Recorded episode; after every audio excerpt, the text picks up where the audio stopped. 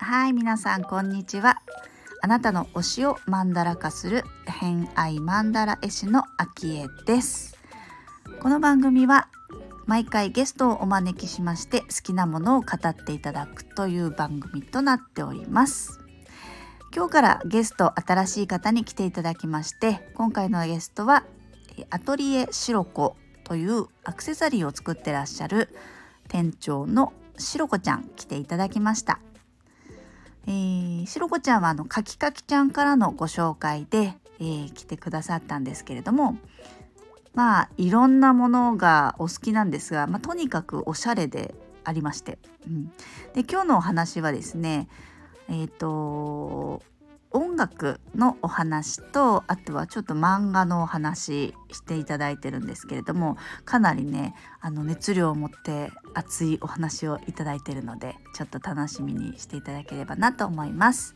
ホロスコープ紹介しますと、月星座がお羊座、金星星座が魚座のしろこちゃんです、星がわかる方はね、ちょっとその辺も背景に聞いていただけると嬉しいです、結構ね魚座味の強い話になるのかなという感じが、海の話とかねいっぱい出てくるので、はい、聞いてください。それではどうぞ。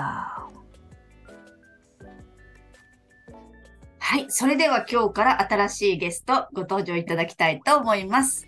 しろこちゃんです。よろしくお願いします。よろしくお願いします。ありがとうございます。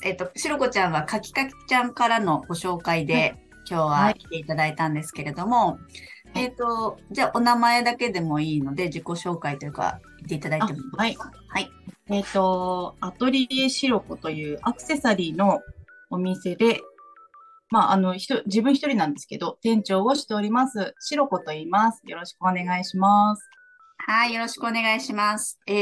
アトリエしろこは何やアクセサリー全般作って。そうです。オリジナルで作るアクセサリー、オリジナルで天然石で作るアクセサリーっていう感じで作らせていただいてます。天然石ね、いいよね。はい。私もちょっと最近天然石気になります。いいですよ。はい。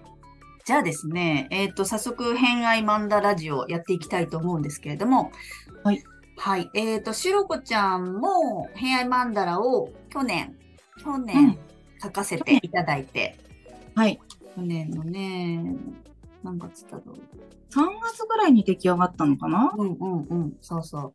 でその頃に書かせてもらって、でその時にいただいた、内容に関しては、私のポートフォリオ的インスタグラムの方に載ってるんですけれども、今回も改めて書いていただいたものいろいろありますが、そのままプラスもありますよね。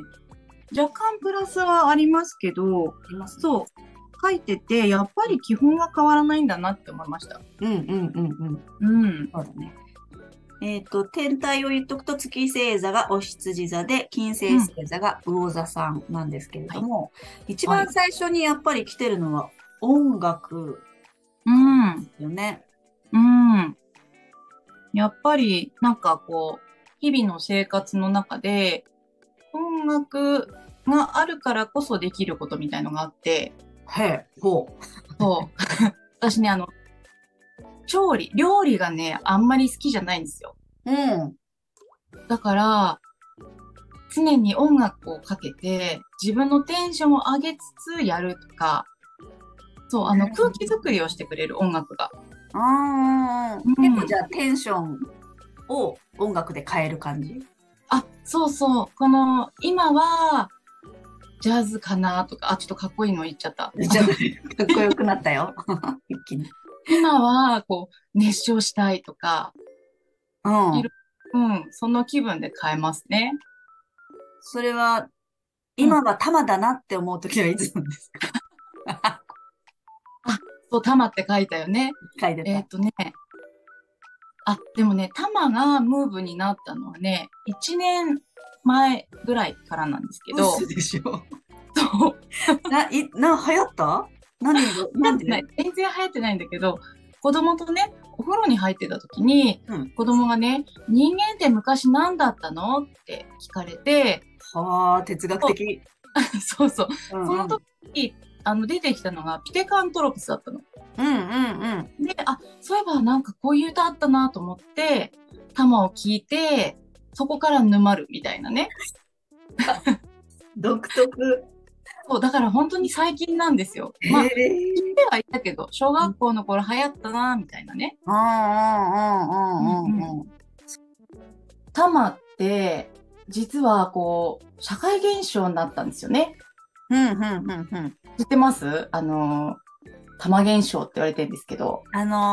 イカスバンド天国、イカ天とか。そうそう。そう。それのこと？そう、それのこと。だよね。そう、あれで、イカ天キングになって、その後、なんかすごい爆発的な人気になって、なんか今、教科書だか辞書だかにも載ってるんだって。へぇ。そう、っていうぐらい、なんかこう、一大ムーブメントをね、巻き起こしたんですけど、で、私、最初、イカ天の、ビデオを YouTube にアップしてるのを見たんですよ。うん、でもう1990年の、映像だし、すごい古いんだけど、曲がね全然古くないの。へー。そう、今聴いても本当にかっこいいし、あとねうまいんですよ。へー。うまいの。もうとにかくライブが上手っていう、そんな一言じゃ言い表せないけど。ちなみにライブも行ったことがない。うん。じゃあその映像で見たのがすごいうまいっていう感動を覚えたってこと？そう。で、やっぱ見ていくとライブ映像とかも結構あって、アドリブが結構入るんですよね、毎回。アレンジが効いてたりとか、歌詞もその都度違ったりなんかして、そう、そんなのもすごくいいし、それはライブ見応えありそうだね。そう、もう今タイムスリップして行けるなら行きたいバンド1位か2位みたいな、つまりもう一つあるからね、ちょっと1位なんだけど、っていうぐらい大好きで、なんかタイトルは分かんないけど、木星についた話の歌。あ、うんうん、さよなら。歌が、あ、さよなら人類？うんうん。合ってる？その歌は覚えてる。でもそれ以外にももちろんいっぱいあるってことだもんね。そう、それ以外にもあるんだけど、タマってね、4人構成なんですよ、最初。イカ天に出た時って。で、もともと一人一人がなんかそれぞれソロ活動をしてた人たち、まあソロの音楽家が集まってたまたま結成したバンドっていう風になってて、だから曲もそれぞれが作った人が歌って、その他の人はまあ演奏したりみたいなね、コーラスしたりみたいな形になってて、そうで、私はその中のヤナちゃんっていう柳原洋一郎っていう人の作詞、作曲が好きなんです。へー。で、さよなら人類作った人なんだけど、タマってどんな人いたか覚えてます？坊主のドラムの人がまず第一印象。ランニングね。あ、ランニングの、そうそう。あの人を覚えてて、あと歌ってる人も細くて坊主だった？あ、そう、細くて坊主じゃないんだけど細い方が、細い人。そう、私が好きな柳原洋一郎で、あの人なんね。なんか、あとカッパみたいな人いるんですよ。下駄履いたカッパみたいな人ね。その人はちくさんっていう人で、もう一人ベースの滝本さんっていう人がいて、4人構成ですね。そうで、まあとにかくヤナちゃんの作った歌をみんなで演奏して、もう毎回アレンジが変わり、アイコンタクトでタイミングをずらしたりとか、そうなんかおい今回編曲あなんかちょっと変えたなみたいなのをアイコンタクトでやり合ってるのとかが大好きなんです。それは何 YouTube？ あそうそう、それは YouTube で。すごいね。そうなんですよ。そうでやっぱりねなんかそのイカ天に出た時にたまたま大島渚監督が、うんうん、その時の、うん審査員だったんですけど、うん、なんかねすごいいいこと言ってて、うん、オリジナリティいい作品っていうのはね、うんどうやって作ったのかなんて人に考えさせないんだと。ほうでそこにこうぽっかり生まれたように見えるのがすごくいい作品なんだよって言ってて、うんうんうん、なるほどってそれにね私感銘を受けて、ちょっと大島渚も見ようかなみたいなそうなるよねなるよねそうなるよねそうそうそうそうなんですよ。ぜひね皆さんに聞いていただきたい。うんうん。おすすめはそのライブ映像を見ること。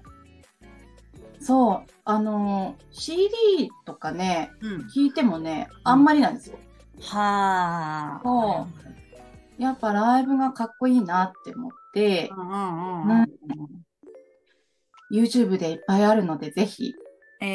タマで検索すれば出ますね。タマで検索してもらって、で、私が好きなのは、猫を並べてっていう曲なんですけど。猫を並べて。うん。そう。でもね、映像的に一番好きなのは、うん。めっちゃ見てるじゃん。めっちゃ見てるんですよ。めっちゃ見てる人メモってきたな。レイコおばさんの空中遊泳っていうのからオゾンのダンスっていう曲に2曲一緒に入ってる映像があって。レイコおばさんレイコおばさんねレイコレイコR のレイコねそうそうそうそのねレイコおばさんからオゾンのダンスに曲がこう変わるそのつなぎがめっちゃかっこいい。へー気になる。ぜひすぐに見ます。私ね、秋江さんに送りつけようかと思ったの。あ、いや、送りつけて。送りつけて。あとで送りつけてきます。ねえ、合ってるか分かんないからさ、それは、うんうん、その方が助かる。はい、すごいね。そうなんですよ。でもやっぱりそれはその、そのライブ感とかアイコンタクトでやることとか、うん、その場で生まれる、うんこうものっていうものが、うん、いいって感じだった。そうやっぱりこう CD で音源を調整して、うん、すごく計算されたっていうよりもその場の高い熱量で作り上げたっていうのが、うんうんうん、そっちの方が私のこうハートには響くんですよね。なるほどなるほど。うん。そうなんですよ。やっぱ今ねコロナでないけどライブ行きたいなと思いますね。うんうんうんうん。ね徐々にちょっと声出しも OK みたいになってはきてるけどね今ね、うんうん。そうだよね。結構じゃあライブ自体も行くの他のアーティストとかのライブもコロナ前とか、うん、結婚前とか。そう結婚前は割と行ったりしてたんですけど、うん、最近はねスカパラぐらい年一でスカパラに行くぐらいで。うん。そう、スカパラもそうやっぱりねまた違った熱量で、うん、会場とこう一体になる感じ、うん、うん、なんですよ、うんうん、盛り上げてくれるし、うんうんうん、そうみんな楽器するからセッション的なその場で生まれるアレンジも多そうだよね。ああそうですね、うんなんかこう決まった形もあるんだけど、うん、やっぱりその、ノリで変えていくみたいなのもあるし、うんうんうんうん、なんだろう生が好きなのかな？そうなのかもしれない。その場で生まれるもの、うん、なんかそこにはあるけど、うん、その場でしか生まれないものを見た時に、うん、やっぱり心が響くのかもね。ねえ、そう、私ね、サビアンシンボルってあるじゃないですか、星の。はいはい、あの太陽がね、うん、巨大なテントっていうサビアンシンボルなんですよ。そう。なんか巨大なテントの中で、こう催し物がされていて、その高い熱量だったりとか、うん、こう作られていくものみたいなのが太陽にあるから、うん、やっぱりライブ大好きなんだなみたいに。そうかもね。うん。なんかマンダラの中にも子供たちとの、うん、秘密のおやつ時間をテントみたいな話したけど、はいはい、でもそのなんかイメージはあるかも、テントっぽいイメージあるかも。なんか北海道ってライジングサンロックフェスティバルっていうフェスが夏に開催されてるんですけど。うん、で最近は全然行ってないけどずっと行ってて、やっぱりそのテントの中でライブすること、まあ、会場ステージによっていろいろ会場が分かれてるんだけど、うんうん、大きいテントの中でそのライブをするっていう、うん、今話を聞いててイメージがすごい。スカパラもよく毎年来てたんだよね、その頃ね。ああ、いいですね。そうそう。その印象はあるかも。テント。うんうん、テントでのライブみたいな感じなんですな、うんうん、でもそういうのちょっとシンパシー感じちゃうよね。それを見たとき、太陽のシンボルを見たときに、うん、テント、巨大なテントって出てくると、うん、あ、わかるみたいなね。わかるわーと思って。ねえ、そうなんですよ。面白い。なるほど。そう。なんかもう一度私の野望としてはね、うん、もう一度タマがすっごい人気になって、うん、もう今解散して、一人はもうずっと前に解散して出ちゃったんです、私の好きな人はね、うんうんうんうん、だから人気になってもう一度4人でちょっとライブやってくんないかなっていう野望があって、だからぜひ皆さん声を上げてください。それ大事だよね。だってさ、そうそう、声は出さないとね、届かないし、うん、そうですよね。そういう声があるならってどこかでなるかもしれないもんね。ね、うん、ね、もう70のおっさんでもいいわと思って。え、もう70なの？ 77、多分60ぐらいなんだけど。へー。私と思って。でもそういう人たちは変わらなそうだよね。なんかね。あ、そう。しかもね、この解散したメンバーはそれぞれ個別に活動はしてて、うん、2人はね、パスカルズっていうところで、うん、音楽活動してて、少し前に凪のおいとまっていうドラマありましたよね。はいはいはい。あそこのやつね。そうそうそう。あの挿入歌が全部パスカルズなんですよ。へえ。うん。なんかそう音楽良かった気がする、あのドラマ。うん、音楽良かったの。音楽も良かった気がする。なんか、そう、映像も良くて、可愛かったなと思うんだけど、そうなんですよ。まだね、ご健在です、皆さん。ご健在。ぜひ、ぜひ、じゃあ、皆さんに聞いてもらって、ね、何かのタイミングで。よくそういうフェスとかで復活あるよね。一時だけのライブで戻ってきますみたいな。よくライジングとかはあるなって思って。ありますよね。あるあるあるある。そうそう。東北の方もあるよね。東北。私ね、東北は行ったことないな。稲妻ロックとかない？ああ、フジロックの方が近いかな。あ、どっちが近い？うん。うん、そうかもね。そうそう。富士だとなんかね、でかいし。海外の人多いよね。ね、しかも会場いっぱいあるから行ったことないんだけどね。うん。こう選ぶの難しそうですよね。こっちもこっちも行きたいみたいなね。うん。広そう。私一回行ったことあるんだよね。富士。おお。でも北海道のそのライジングも、うん、広いんだけど、うん。そっちより広そう、やっぱ富士の方がイメージ。ねえ、ちょっと。そろそろね、行きたいなと思いますね。うん。いけるんじゃない？家でいっぱい歌ってたら子供たちもさ、歌えるようになるから家族総出でもいけそうだよね。そう、子供もね、歌えるの、タマ。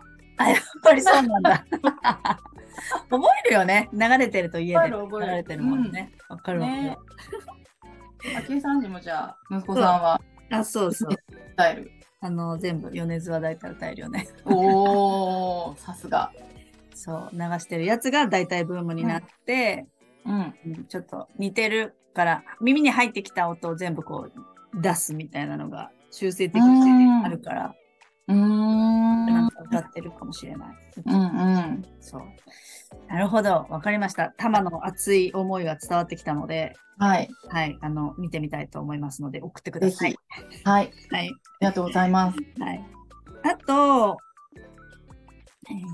もう一個怪獣の子供の話もちょっとしたいんですけど、まあ、怪獣の子供が好きだよって話は聞いて、うんうん、もうちょっと深めたいんですけど、はい、なんか伝えたい熱い思い聞いてもいいですか？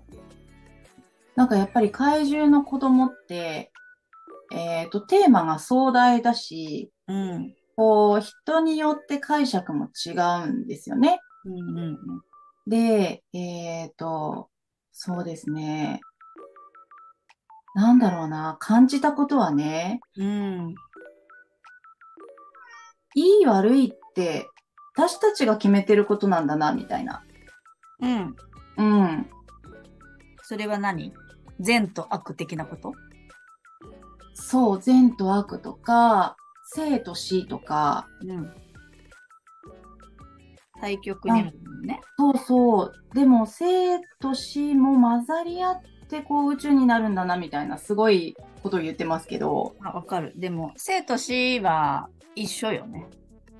そう、一緒なんですよ。うんうんうん、海の中と一歩外に出た砂浜ぐらいにこう表裏一体っていうか。うんうんうんうん境界線がない感じあるね。そうそう、そうなんですよね、うん。っていうすごく大事な本質を思い出させてくれるっていうか。うん。うん。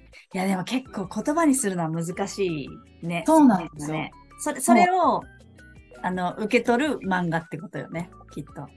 そう。だから人によって全然面白くないっていう人もいるかもしれないし、ああいそう、うん、そう感想が全然違うっていう人もいるだろうし、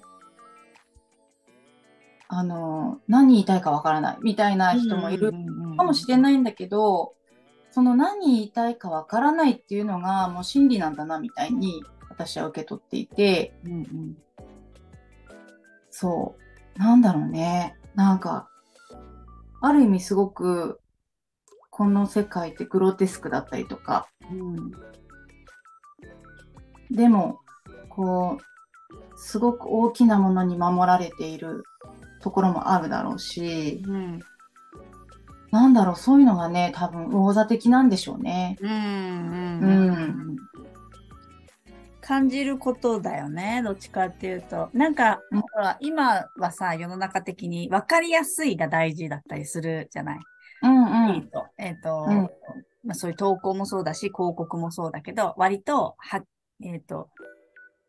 説明が要約されるみたいな、うんうん、みんなが平等等しく分かるように表現されたり、うん、届けられたりっていうことが多かったりするけど、うん、そういうなんか人によっては受け取り方が違うとかグレーなものだったりとか白と黒じゃないものっていうのって、うんうん、なかなか受け入れるターゲットも少ないがゆえにあれかもしれないよね。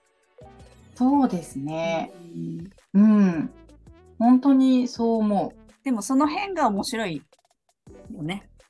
そう面白いし、うん、なんだろうねこの漫画最後の方って言葉とかあんまり出てこなくなっちゃうんですよ、うん、もう絵で表現されていて、うん、でその本の中にも出てくるんだけど大切なことはね言葉なんかにしない方がいいって言葉にするとやっぱり限られてしまうし、うんうんうんうん、全てを伝えることは難しい、うんうんうんうん、まあ本当にその通りだなと思って、うんうんうん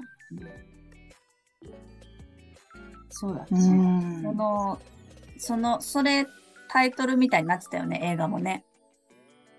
あそうだったかも映画のタイトル、うんうんうんうん、タイトルっていうかキーワード的な、うん、そうだった気がする。そうかも。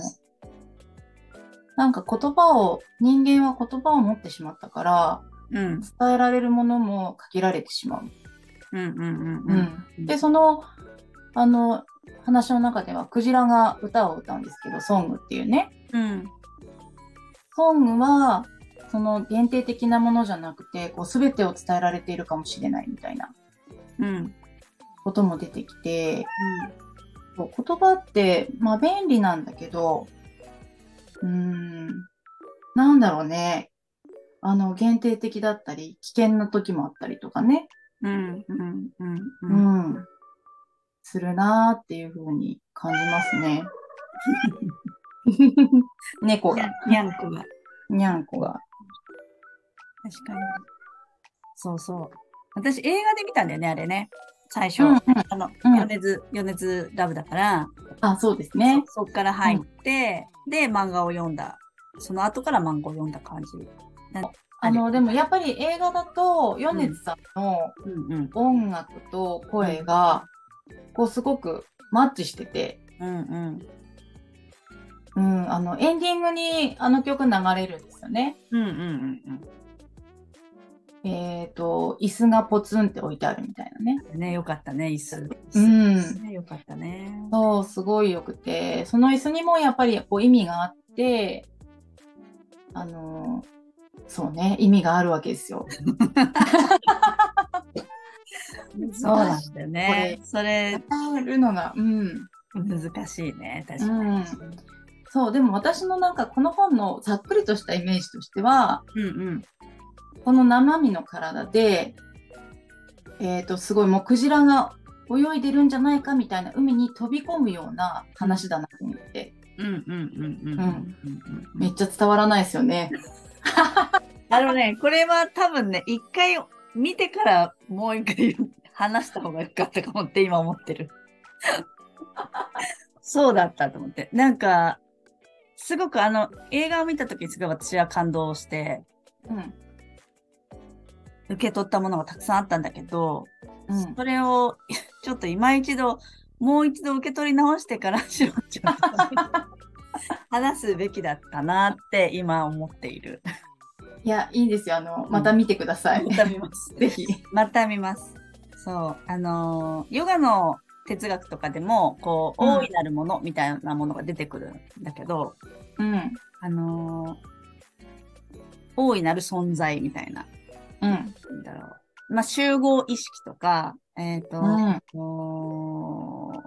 私たちが、まあ、ワンネスでこうつながっていることだったりとか、うんうん、まあ、そういうのをまたね、うん、言葉で表現するっていうのがすごい難しくって、多分それを映像作品としてとか漫画として書いてくれていたから、うん、受け取れるんだけど言語化が難しいみたいな、そうですね、だなと思ったので、うん、それぞれに受け取ってみてもらいたいなとはちょっと思うよね。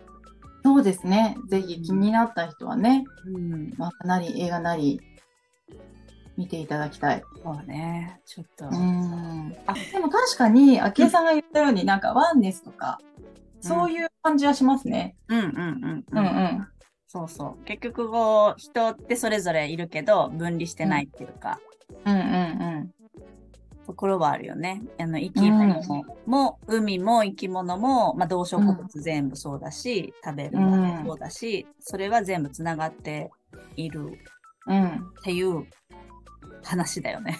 そうですね。すごいざっくりしてる。まあ、そういうのを感じられるのがきっと好きなのかな。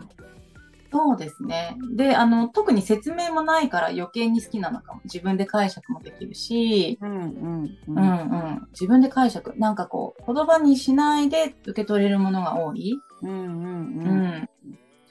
ん、海自体も好きなんだっけ？私ね、海怖いんですよ。あ、一緒。怖いですよね。怖い。それはどうして怖い理由は何だろう？多分そのね、大いなるものみたいのが怖い、未知なものが怖い。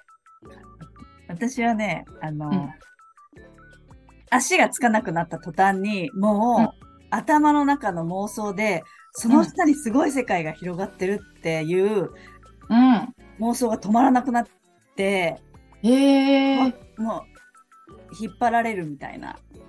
すごい世界ってどんなやつ？いやもうだから本当にその足のつかない下のところには、うん、すごい見たこともない巨大な、まあ、クジラとか、うんうんうんうん、巨大生物とか私が知らない生き物がたくさんいて、しかも、うんエンドレスに深いみたいな。あと、藻みたいな、海藻みたいな、木の植物がたくさんあって、それに足が絡まっちゃうかもしれないとか、っていうんだけど、結構もうそれが止まらなくなっちゃうんだよね。不安な方にどんどん広がっていってしまう節があって、もう、海は怖い。でも、ダイビングのライセンスは欲しくて、どうしてダイビングの興味はある。多分ね、見たい世界ではある。わかる。興味はある。うん。怖いがゆえに知らないから怖いっていう。うん、なんか不安って、うん、なんかさ、これからの時代ちょっと講座が強くなっていくんだけど、うん。昨日も紹介したその話の中でもあったけど、不安がどんどん広がっていっちゃうがゆえに、うんうん、不安って知らなかったり、知らないがゆえに広がってしまう不安がたくさんあるから、うん、その不安に対して知るっていう自分の中で情報をこう見せて知ると、うん、不安が現実化して、対応できるものに変わっていく。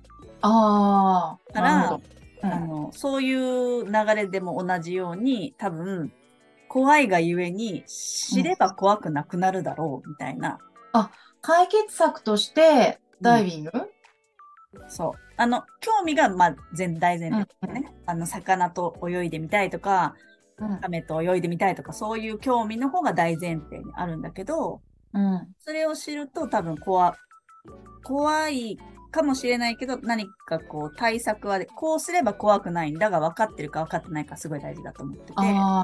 防災ですね。そうですね。防災その通りです。で、むやみやたらに怖がるんじゃなくて、何が怖いかを知るっていうのはすごい大事だなっていう。思って、そう。ダイビングは、うん、一応ライセンスは取ったんだよね。取ったけどね、怖いものは怖いんですよ。怖い。でもそう、私もね、アキエさんと一緒で怖いんだけど、いつか海の底に沈んでみたい願望があって。海の底からこの上を見てみたい、うんうん、っていう願望はあるんですよ。そうね、海、まあ、魚座と海は、うん、それも関係してくるしね。不安感ね。